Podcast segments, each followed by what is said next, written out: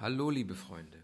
Wir sind in der 86. Episode des äh, Podcasts Astrologische Psychologie. Und hier werden wir uns einem weiteren Thema der Psychologie widmen, denn es geht ja halt um die Prüfung für den Heilpraktiker für Psychotherapie. Und ähm, in diesem Kapitel oder in dieser Episode befassen wir uns mit der Psychosomatik allgemein, mit somatoformen Störungen, mit äh, psychosomatischen Störungen und als zweites großes Thema werden wir einmal das Gesundheitssystem in Deutschland umreißen. Alles wieder gemäß dem Studienbrief Nummer 8 der, ähm, des Fernstudiums. Und so fangen wir einfach mal mit der Psychosomatik an, die ähm, an sich eine sehr komplexe und vielschichtige Wechselwirkung darstellt zwischen körperlichen, den somatischen und psychisch-sozialen Faktoren. Es gibt da drei große Gruppen, ähm, wo man sagt, okay, entweder kommt es eher von den körperlichen Krankheiten, wo dann psychische Faktoren eine Rolle spielen können, so Bronchialasthma zum Beispiel, Neurodermitis oder Bluthochdruck. Dann gibt es die zweite große Gruppe der körperlichen Symptome ohne passende organischen Befund. Und die dritte große Gruppe, die körperlichen Krankheiten, können ihren Ursprung im psychischen oder im psychosozialen Bereich haben. Das heißt also hier, es ist eine gewisse Abstufung dargestellt, ähm, die aber letztendlich auf dem Prinzip beruht, dass sich Leib oder Körper und Seele gegenseitig beeinflussen. Demzufolge ist die psychosomatische Diagnostik ähm, fokussiert auf körperliche Aspekte. Sie betrachtet ebenfalls das psychosoziale Umfeld der Person, auch die Lebensgeschichte und einfach, um dort ähm, auch eine gute Grundlage für die Anamnese zu schaffen. Die Anamnese muss natürlich auch sehr feinfühlig aufgestellt werden. Es werden Beschwerden und Symptome erfasst. Man versucht vor allem auch den Beginn und den Verlauf der Probleme ähm, zu erfassen und ähm, zu umschreiben. Auf alle Fälle geht es um die, äh, um die Erkenntnis der Lebenssituation, wann die Beschwerde begonnen hat zum Beispiel und wie sich diese Lebenssituation gestaltete im Verlauf dieser, äh, dieser Problematik. Lebensgeschichte und soziale äh, Situation spielen eine große Rolle. Natürlich auch die Persönlichkeit und ähm, diese psychosomatischen Wechselwirkungen, die äh, sich ausprägen. Es gibt, wie gesagt, verschiedene Typen der psychosomatischen Erkrankungen. Das sind in erster Linie neurotische Störungen mit überwiegend körperlichen Symptomen oder einfach mit äh, Symptomen, die vorhanden sind, das heißt also zum Beispiel Angststörungen mit körperlichen Symptomen, Essstörungen, ähm, Bulimie zum Beispiel oder die Anorexia nervosa.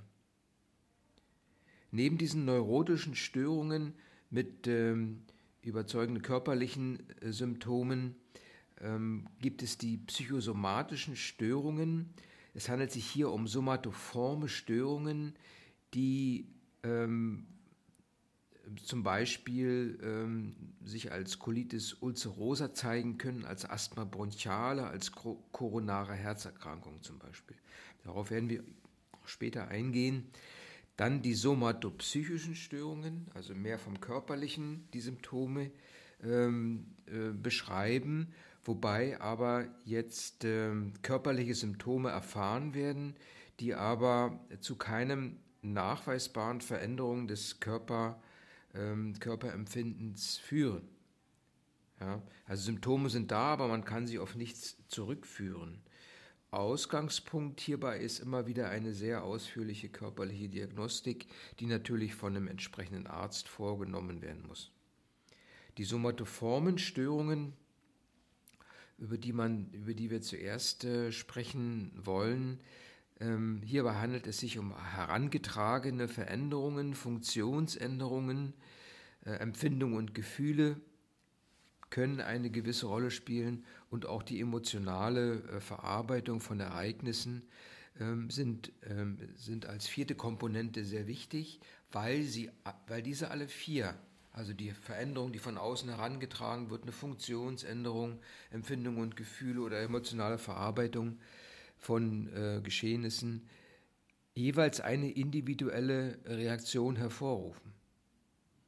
Und so kann es dann passieren, dass ähm, körperliche Symptome auftreten, ohne dass jetzt eine körperliche Veränderung vorhanden ist. Ja? Und diese Somatisierungsstörung, also die jetzt eher von, äh, die sich dann körperlich artikuliert, die kann sich im Magen-Darm-Trakt lokalisieren, kann im Herz-Kreislauf äh, Veränderungen bewirken, auch im Urogenitalbereich und auch Haut- oder Schmerzsymptome können hier eine Rolle spielen. Wenn man jetzt diagnostisch an diese Thematik herangeht, dann ähm, spricht man von einer somatoformen Störung, wenn es eine Vorgeschichte von mindestens zwei Jahren gibt und äh, wenn diejenige Person sich ständig mit den Symptomen beschäftigen muss. Eine körperliche Ursache wird hier vorausgesetzt und ähm, es gibt einen Katalog von Symptomen. Ähm, es müssen sechs Symptome auf, ähm, ähm auftreten aus verschiedenen, aus zwei verschiedenen Gruppen. Und äh, wenn dies vorhanden ist, dann kann man durchaus die Diagnose äh, nach der ICD-10 einer somatoformen Störung vornehmen. Es muss allerdings ausgeschlossen werden, dass es sich um eine Schizophrenie, affektive Störung oder um eine Panikstörung handelt, die ja dann eher in die, äh, in die rein äh, psychologischen Bereiche kommen.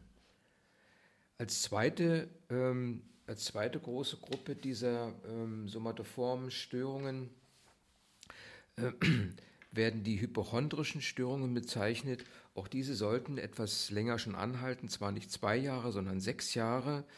Ähm, vor allem geht es hier darum, dass eine kontinuierliche Beschäftigung mit der Störung stattfindet und ähm, dass derjenige, dass die betroffene Person das Gefühl hat oder das Empfinden hat, dass das alltägliche Leben gestört wird.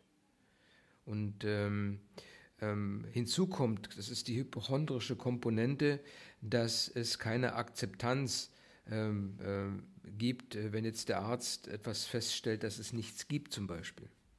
Ja? Ähm, vor allem auch hier sollte man ausschließen, dass es sich um eine Schizophrenie handelt oder um eine affektive Störung. Eine weitere somatoforme Störung, das wäre die somatoforme autonome Störung. Ähm, hier wie das Wort autonom sagt, eine gewisse Unabhängigkeit. Da kommen eben von außen herangetragene Ereignisse, die ähm, durch äh, autonome Geschehnisse getriggert werden. Kann zum Beispiel Neurose sein, eine Herzneurose wird das genannt. Das kann Herzrasen, Herzstolpern, Herzklopfen sein.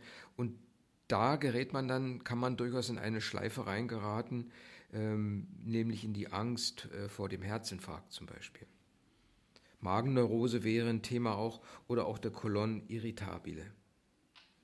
Die Diagnose dieser, ähm, dieser ähm, somatoform autonomen Funktionsstörung ähm, erfolgt, dass man ähm, natürlich Symptome feststellt in mehreren, äh, die vorhanden sind und die in entweder einem oder mehreren Organen zugeordnet werden ähm, dass zwei oder mehrere vegetative Symptome auftreten können, andere Symptome und vor allem, ähm, dass man nachweisen kann, dass die Organe nicht gestört sind, also von der Funktion her.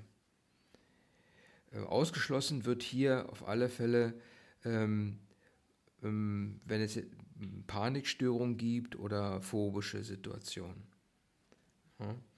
Bei der anhaltenden somatoformen Schmerzstörung zum Beispiel, ähm, wo undifferenzierter Schmerz teilweise ge, äh, gefühlt wird, auch hier muss man ähm, sagen, dass, sie, dass diese Störung über sechs Monate anhalten sollte und ähm, ziemlich lange am Tag auch anhalten sollte. Und äh, man sollte, sollte ausgeschlossen werden, dass eine Schizophrenie oder ähnliche affektive Störungen vorhanden sind. Sonstige somatoforme Störungen, ähm, Dysmenorrheen, Dysphagien, Globus hystericus oder Pruritus. Ja, auch hier ähm, ähm, sollte man sehen, dass man immer mit der Differentialdiagnose beginnt und äh, verschiedene, wenn, wenn zum Beispiel ähm, jetzt äh, diese Schmerzstörung länger anhaltend ist, sollte man zum Beispiel prüfen, ob es Abnutzungserscheinungen der Wirbelsäule zum Beispiel gibt ähm, oder andere Gründe, die jetzt äh, ähm, noch keine Erklärung für den Schmerz sind. Also die Wirbelsäule nutzt sich eben ab, aber sie muss nicht unbedingt, äh, diese Abnutzung äh, müsste logischerweise nicht unbedingt diesen äh, Schmerz verursachen. Auch eine psychiatrische Differentialdiagnostik sollte man vornehmen, ähm, um einfach die körperlichen Symptome ähm, lokalisieren zu können. Ne? Man sollte dann ausschließen, vor allem, dass es Angststörungen gibt oder Panikstörungen, ähm, psychotische Störungen mit körperlichen Beschwerden zum Beispiel oder affektive Störungen, ebenfalls mit, äh, mit, verbunden mit körperlichen Problemen. Die Ursachen äh, dieser somatoformen Störung ähm, liegen eigentlich ähm, ähm, wieder mal im, im Bereich der äh, Vorfahren. Genetische Einflüsse können eine Rolle spielen. Es können ähm, Persönlichkeitsfaktoren der Betroffenen eine Rolle spielen, ähm, lebensgeschichtliche Belastung, kindliche Lernprozesse oder auch der Einfluss, Einfluss sozialer Verstärkungssysteme. Also das heißt, das Umfeld, in dem man lebt oder äh, wo man vielleicht gefordert wird, äh, spielt da auch eine große Rolle. Die Therapie, die man hier mit solchen wirklich sehr schwierigen ähm, Kunden oder Patienten durchführen sollte, ähm, beruht erstmal auf einer Beziehung, auf einer tragfähigen Beziehung, die man zu dem Patienten aufbaut. Und ähm, es wird versucht, einfach äh, die Krankheitsursachen ähm, in einen psychosozialen Kontext zu stellen. Das heißt also, dass man versucht, ähm, Erklärungen zu finden, Psychoedukation zu betreiben, demjenigen klar macht, dass es eben eine Wechselwirkung zwischen, ähm, zwischen der Umwelt, dem Ich und ähm, den verschiedenen Symptomen, die derjenige spürt, findet. Also dass man da halt ein bisschen die, die, die Wahrnehmung der Beschwerden lokalisiert und von den Organen, an denen man ja angeblich nichts gefunden hat, ähm, irgendwie ablöst, ja. Ohne dass man denjenigen für verrückt erklärt oder ähnliches. Ne? Ja, ähm, und, ähm, und dazu ähm, dienen eben vor allem Entspannungsverfahren. Ne? Nach Jakobson zum Beispiel, äh, dass man halt entspannt mit diesen Themen oder entspannter mit, lernt, entspannter mit diesen Themen umzugehen. Die, ähm, diese äh, Somatoformstörungen ähm, treten relativ häufig auf. Jeder siebte in Deutschland erkrankt einmal ähm, in seinem Leben an, an so einer Situation. Frauen sind viel häufiger betroffen als Männer, vor allem zwischen 30. und 50. Lebensjahr. Ähm, das Problem hier, äh, eine erfolgreiche Therapie zu vollziehen, ist, dass es eine sehr lange Krankengeschichte hat, dass ähm, ähm, dass man unklar, keine richtige Klarheit findet über, über die Probleme, die eigentlich vorhanden sind. Ähm, ähm, die affektive Symptomatik ist nicht vorhanden, keine Symptomverstärkung durch Angst. Ähm, und natürlich nehmen die Leute auch wahr, dass sie einen gewissen sekundären Krankheitsgewinn haben, indem sie halt ihres Problem, ihr Problem darstellen. Ähm, kann man eben in gewissem Sinn auch äh, Mitleid erheischen, sozusagen. Das wäre jetzt ähm, der Bereich der somatoformen Störungen, die wir da erläutert hatten. Ähm, na, also ähm, vor allem im Bereich ähm, hyperontrische Störungen, autonome Funktionsstörungen oder ähm, es ging dann auch um die ähm, ja, somatoforme autonome Störungen, hypochondrischen Störungen, anhaltende somatoforme Störungen und sonstige somatoforme Störungen, ja, die ähm, jetzt mehr körperlich wahrgenommen werden, aber eigentlich ähm, äh, keine körperlichen Ursachen haben. Ja. Und da muss man halt genau sehen, äh, das kann halt eben nur ein Arzt äh, machen, ob die körperlichen Ursachen ausgeschlossen werden können oder ob man sagt, okay, da sind zwar körperliche, können körperliche Ursachen sein, aber so wie zum Beispiel die Abnutzungserscheinung der Wirbelsäule, so stark können die Schmerzen, die daraus resultieren, wahrscheinlich nicht sein. Also es ist eine Wahrnehmungsgeschichte. Ähm, deshalb sagt man, dass es eher von, dem, von der körperlichen Seite her zu diagnostizieren ist. So, nun kommen wir zu den psychosomatischen Störungen. Also jetzt geht es mehr über die ähm, ähm, seelische Seite äh, der, des Problems. Wir hatten ja gesagt, Körper und Seele äh, gehen irgendwie einander äh, Hand in Hand. Und ähm, da, wenn wir jetzt zum Beispiel psychosomatische Erkrankungen haben, dann ähm, sind es äh, körperliche Erkrankungen, bei denen teilweise psychische Faktoren die Ursachen sind. Ja, also Psycho beeinflusst das Körperliche. Dann gibt es die somato, somatopsychischen Prozesse, das heißt, wo eine psychische Veränderung infolge einer körperlichen Krankheit äh, entsteht. Also von beiden Seiten aus kann man ähm, ähm, dieses äh, betrachten. Ja? Das sind ähm, zum Beispiel ähm, Essstörungen, die unter F, F5, F50 in der ICD-10 betrachtet werden, nicht organische Schlafstörungen, sexuelle Funktionsstörungen, ähm, Wochenbettstörungen zum Beispiel werden dort genannt. Und wenn man jetzt mal auf die Essstörung eingeht, dann ist natürlich hier die Anorexia nervosa ähm, ähm, relativ bedeutend, die Magersucht. Es sind, ähm, ähm man spricht von Magersucht, wenn es, ähm, wenn man um 15 Prozent unter seinem äh, Normalgewicht liegt und ähm, auch ein gewissen, gewisses Verhalten an den Tag legt. Ja, man vermeidet äh, fettmachende Speisen, ähm, man hat eine gewisse Selbstwahrnehmung, dass man selbst zu fett ist, können natürlich auch endokrine Störungen eine Rolle spielen, die durch dieses äh, Verhalten dann verursacht werden. Ähm, also man sieht, wie dieses äh, psych psychologische Verhalten, also die Seele letztendlich dann auch körperliche Funktion in dem Falle von den Endokrinstörungen ähm, beeinflussen kann. Es gibt also dort ähm, durchaus einen Zusammenhang. Das wäre die äh, Magersucht, Anorexia nervosa. Dann gibt es die Bulimia nervosa, das Gegenteil davon, Fressbrechsucht.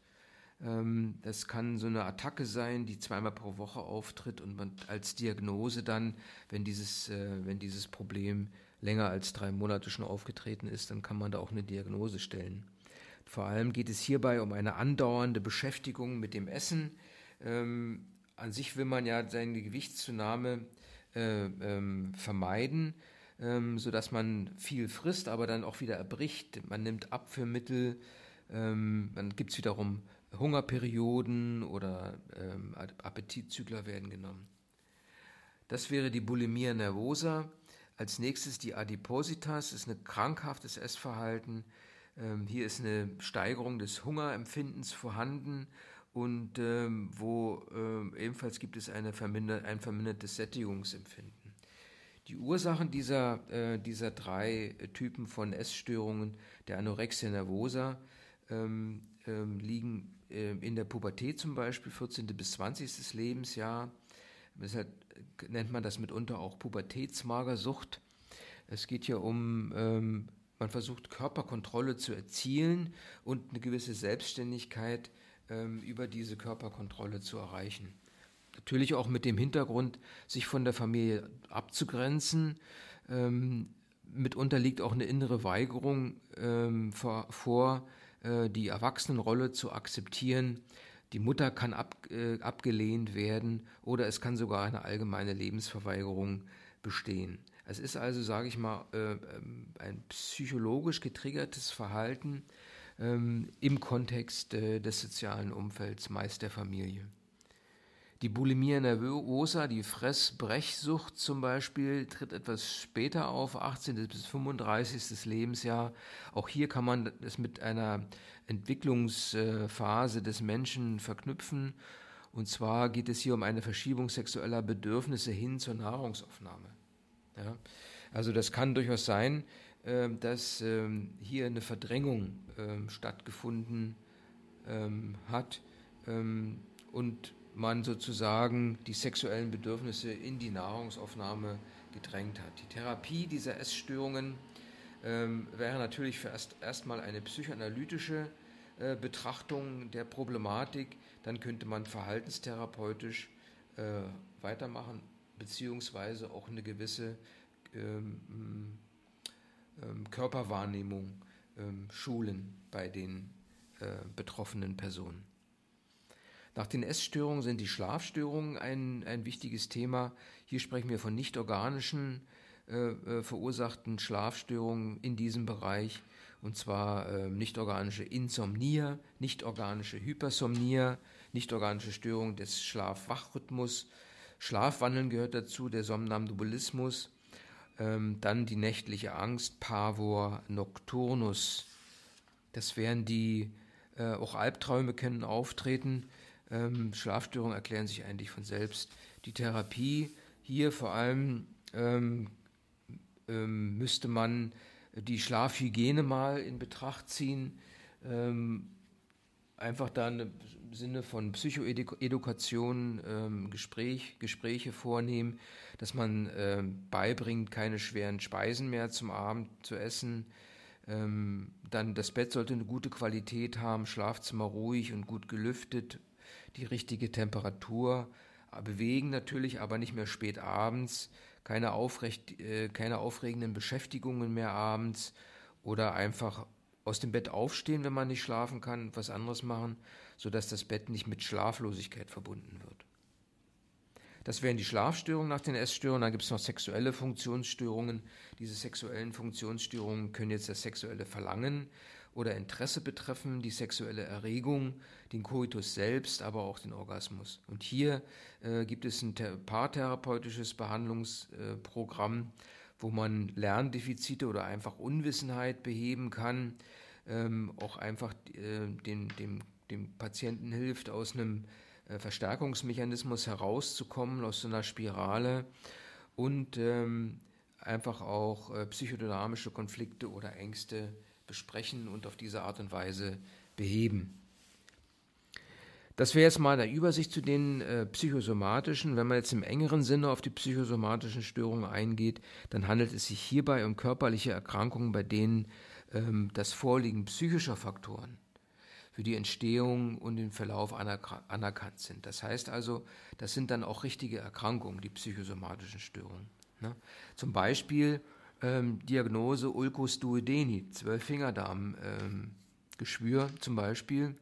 Das heißt also, äh, die Neutralisierung ähm, des sauren Mageninhalts äh, ist gestört. Das heißt, der Mageninhalt ist zu aggressiv und die Darmflora ist, äh, ist zu schwach. Und man hat erwiesen oder man hat nachgewiesen, dass gerade diese beiden Faktoren ähm, auch von der Psyche ähm, beeinflusst werden. Natürlich, wenn, die, äh, wenn der Mageninhalt zu aggressiv und Darmflora zu schwach ist, äh, ist klar, dass der saure Inhalt, Mageninhalt, die äh, Schleimhäute angreift und vor allem im Zwölffingerdarm. Colitis ulcerosa oder Morbus Crohn, auch im Gastrobereich, sind chronisch entzündliche Darmerkrankungen, die in diesem Zusammenhang auftreten können. Asthma bronchiale, ähm, auch verschiedene psychische Probleme können einen Asthmaanfall auslösen. Hier werden Biofeedback-Übungen angebracht. Sogar die essentielle Hypertonie ähm, äh, spielt hier als äh, psychosomatische Störung eine Rolle. Sogar 80 Prozent der Hochdruckpatienten. Das ist einfach, ähm, ähm, die Leute stehen unter einem inneren Dauerstress. Koronare Herzerkrankungen ebenfalls. Und ähm, die Begünstigenden Faktoren, vor allem bei den Herzerkrankungen, sind jetzt der Nikotinkonsum, ein gewisses Übergewicht oder starkes Übergewicht, eingeschränkte Beweglichkeit, ähm, zu hohes Cholesterin oder auch einfach auch schon der, ähm, der organische Bluthochdruck. Hier muss vor allem, ähm, es gibt ja die verschiedenen Typen, ne, Typ A Mensch zum Beispiel, der vor allem durch hohen Blutdruck gekennzeichnet ist, ähm, da müsste man sehen, wie man mit der Familientherapie dort äh, vorwärts kommt. Fibromyalgien, chronische Schmerzen an verschiedenen Körperstellen zum Beispiel. Auch hier äh, äh können, ähm, ähm, könnte man von einer Psycho, psychosomatischen Störungen im engeren Sinne sprechen. Ähm, eine Verhaltenstherapie wäre ja angebracht. Voraussetzung ist allerdings, wenn äh, diese Schmerzen an verschiedenen Körperstellen auftreten. Und ähm, es gibt da Druckpunkte, zwischen 11 und 18 Druckpunkte müssen halt irgendwie ähm, Schmerz, schmerzhaft reagieren. Ähm, dass psychische Belastungssituationen ähm, kann immer im Zusammenhang mit körperlichen Faktoren das innere labile Gleichgewicht stören, sodass sich eine, dass sich eine körperliche Erkrankung zeigt. Also das innere Gleichgewicht, wenn das aus dem, aus dem Ruder gerät, dann äh, durch eine psychische Belastungssituation, dann kann durchaus hier ähm, ein, eine körperliche Erkrankung sich zeigen. So, jetzt gehen wir noch in den zweiten Teil hinein, in die, ähm, das Gesundheitswesen in Deutschland. Das äh, kriegen wir noch hin. Ähm, in der Vergangenheit sprach man von vier verschiedenen Systemen. Ähm, das Bismarck-System, was in Deutschland ist, das mit den GKV, gesetzlichen Krankenverkassen, äh, Kranken, äh, Krankenversicherungen. Ähm, hier das Grundprinzip Solidarität und Parität ist eine Sozialversicherung und ähm, wo, ähm, wo jetzt sich der Arbeitgeber und der Arbeitnehmer die Beiträge äh, teilen. Ähm, die Anbieter sind meist sind privat. Dann gibt es das Beverage System, das ist das ähm, ähm in United Kingdom NHS-System, ist komplett steuerfinanziert. Die Anbieter der, der Leistungen sind beim Staat angestellt und die Serviceleistungen für den äh, Patienten sind kostenlos. Das Marktsystem Vereinigten Staaten war das wohl mal in der Vergangenheit so. Obama hat das ja abgeschafft oder wollte das. Ähm, hier gibt es keine Initiative von staatlicher Seite und ähm, Nichtversicherte müssen out of pocket bezahlen, die entsprechende Erkrankung. Das Semaschko-System, das in Russland, in der Sowjetunion angewandt wurde, ähm, ist eine Kombination aus einer Finanzierung über Sozialversicherungsbeiträge und ähm, die ähm, Versorgung und Staat und die Versorgungsstrukturen sind in staatlicher Hand. Und dann gibt es noch Kleinstversicherungen ähm, als fünftes, äh, das wären Zusammenschlüsse von, äh, von äh, Kooperationen oder ähnliches. Ähm, wenn man jetzt mal der Struktur des deutschen Gesundheits, der Gesu deutschen Gesundheitswirtschaft sich anschaut, da gibt es drei Ebenen die Makroebene, die Mesoebene und die Mikroebene. Ähm, bei der Makroebene, auf der politischen Ebene, sind es die Ministerien, ähm, die entsprechende Gesetze und Verordnungen erlassen. Äh, das Gesundheitsministerium ist Teil der Bundesregierung und die Politik hat auf dieser Makroebene einen entscheidenden Einfluss. Die Mesoebene, die mittlere Ebene, hier gibt es Selbstverwaltungs- und ähm, äh, Regulationsorgane, äh, Körperschaften des öffentlichen Rechts, wie die Krankenkassen, kassenärztliche Vereinigungen, kooperatistische Verbände wie die Ärztekammern und so weiter und auch freie Verbände. Und dann gibt es die Mikroebene, das sind Individualakteure, das sind jetzt die Anbieter von Gesundheitsgütern wie Ärzte, Heilpraktiker, Krankenhäuser, Apotheken, Sanitätshäuser, Pflegedienste. Wenn man jetzt, ähm, das wäre jetzt die Struktur, Makroebene, Mesoebene, Mikroebene, dann gibt es äh, den Gesundheitsmarkt, da gibt es ähm, zwei. Einmal den ersten Gesundheitsmarkt, dazu gehören die gesetzlichen Krankenversicherungen, die privaten Krankenversicherungen, Pflegeversicherungen und Sozialversicherungen. Und den zweiten Gesundheitsmarkt, das sind die frei verkäuflichen Arzneimittel, freie Gesundheitsberufe, äh, Fitness, Wellness, Gesundheitsreisen ähm, äh, zum Beispiel auch gehören dazu, Sport oder Wohnangebote. Ja. Ähm, die Akteure ähm, auf dem Gesundheitsmarkt. Auch hier gibt es drei verschiedene Akteure. Das sind die Leistungsträger oder die Erbringer. Das sind die Praxen, Einrichtungen auf Makro- und Mesoebene. Dann gibt es die Kostenträger. Das sind die Krankenkassen- Sozialversicherungen, die sich auf der Mesoebene befinden. Und dann gibt es ähm, eine dritte, das sind die Planungs- und Entscheidungsträger. Also nach den Leistungsträgern, Kostenträgern gibt es die Planungs- und Entscheidungsträger. Das wäre der Staat, Leistungserbringer, Kostenträger und die Makro, die sich auf der Makro- und der Mesoebene befinden. Also gibt es da eine gewisse Interaktion zu den ähm, Kostenträgern, was ja auch verständlich ist. Das Gesundheitswesen oder der Gesundheitsmarkt teilt sich in drei verschiedene Sektoren. Da gibt es den stationären Bereich, den ambulanten Bereich und den Prävention- und Gesundheitsförderungsbereich, äh, nennt man auch Primordialprävention. Bei Gesundheitsprävention gibt es ja nicht, sondern Förderung ist es mehr. Im stationären Bereich ist klar, ambulante Bereich, äh, dazu gehören auch die Gesundheitsämter und ähm, äh, bei den Präventionen geht es vor allem um primäre Prävention, um drohende Kranken, Kranken, Krankheitsausbrüche zu vermeiden. Und bei der Sekundärprävention geht es darum, dass sich die Symptome nicht verschlimmern. Ja, also primär den Ausbruch verhindern und sekundär die Symptome sollen sich nicht verschlimmern. Wenn man jetzt nochmal auf die Prävention näher eingeht, da gibt es die biologische Prävention, Verhaltensprävention und Verhältnisprävention.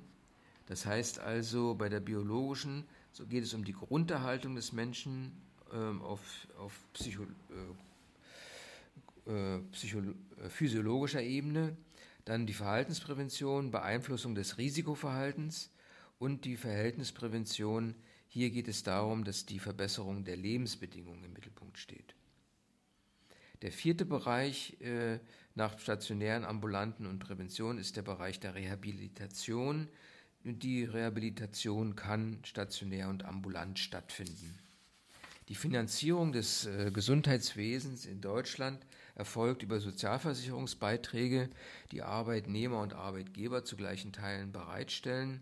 Dann geht es ähm, ähm, in der Finanzierung um die Mitgliedschaft äh, im Krankenhaus und Pflegehäusern, wo dann eine Pflichtversicherung da ist, also diese Pflichtversicherung, Zusatzbeiträge, Steuermittel werden beigesteuert.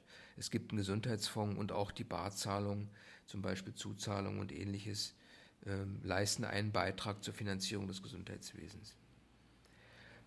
Ähm, in Deutschland gilt das Sozialstaatsprinzip, das auf der Sozialgesetzgebung basiert. Das heißt, und die Sozialgesetzgebung besagt, dass das staatliche Handlung stets auf die Herstellung Unterhaltung der sozialen Sicherheit und Gerechtigkeit gerichtet sein muss. Das heißt also, ähm, die, ähm, der Einzelne muss gegen die Folgen ähm, gewisser zentraler Lebensrisiken wie Alter, Krankheit äh, abgesichert sein. Und der Staat, das ist die Aufgabe des Staats, der Staat muss für soziale Gerechtigkeit sorgen. Dafür wurden neun Sozialgesetzbücher ähm, erlassen, für uns ist jetzt ähm, das Sozialgesetzbuch Nummer 5 vielleicht am relevantesten, wo es um die Krankenversicherung und Krankenversorgung geht. Und äh, die wichtigsten Punkte hier sind Gesundheit und Solidargemeinschaft. Es geht das, gilt das Gebot der Wirtschaftlichkeit, Finanzierung und von Prävention, Therapie und Rehabilitation, Qualität und Wirksamkeit sollen dem Stand der Medizin entsprechen.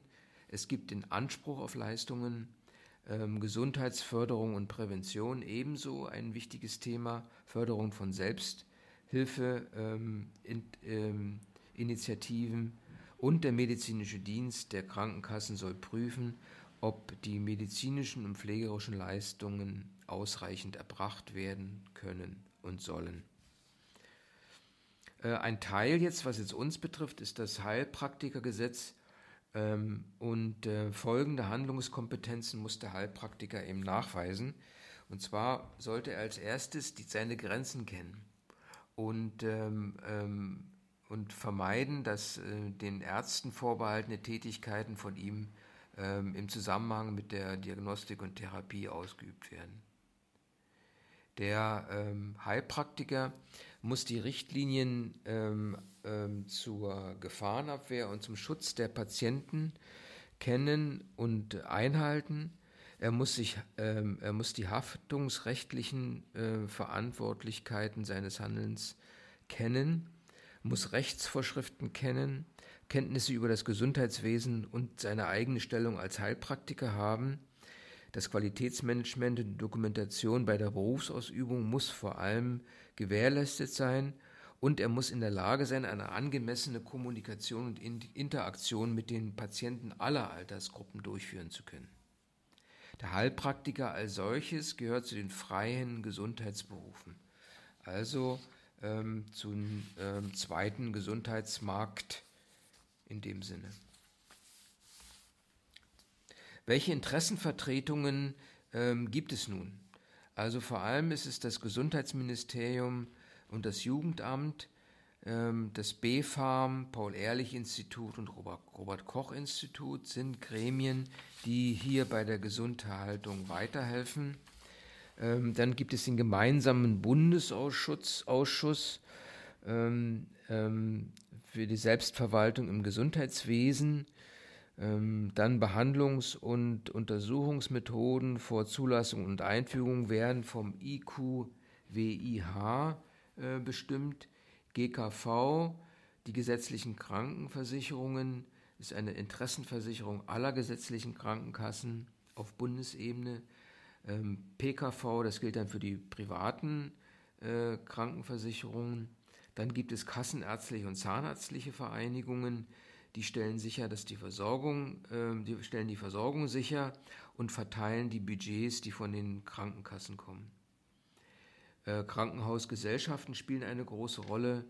Ähm, das ist sozusagen ähm, eine Kooperation, eine Vereinigung der einschlägigen Krankenhausbetreiber und Ärzte, Zahnärzte, Psychotherapeuten, Apotheker und Pflegeheimat, die haben praktisch ähm, gewisse Selbstverwaltungsorgane auf Landesebene. Dann gibt es noch den öffentlichen Gesundheitsdienst, der ähm, damit beauftragt ist, äh, die Bevölkerung vor Gesundheitsgefahren zu schützen. Apothekerverbände vertreten die Belange der Apotheken, äh, die jetzt den Verkauf und die Abrechnung von Arzneimitteln ähm, betrifft.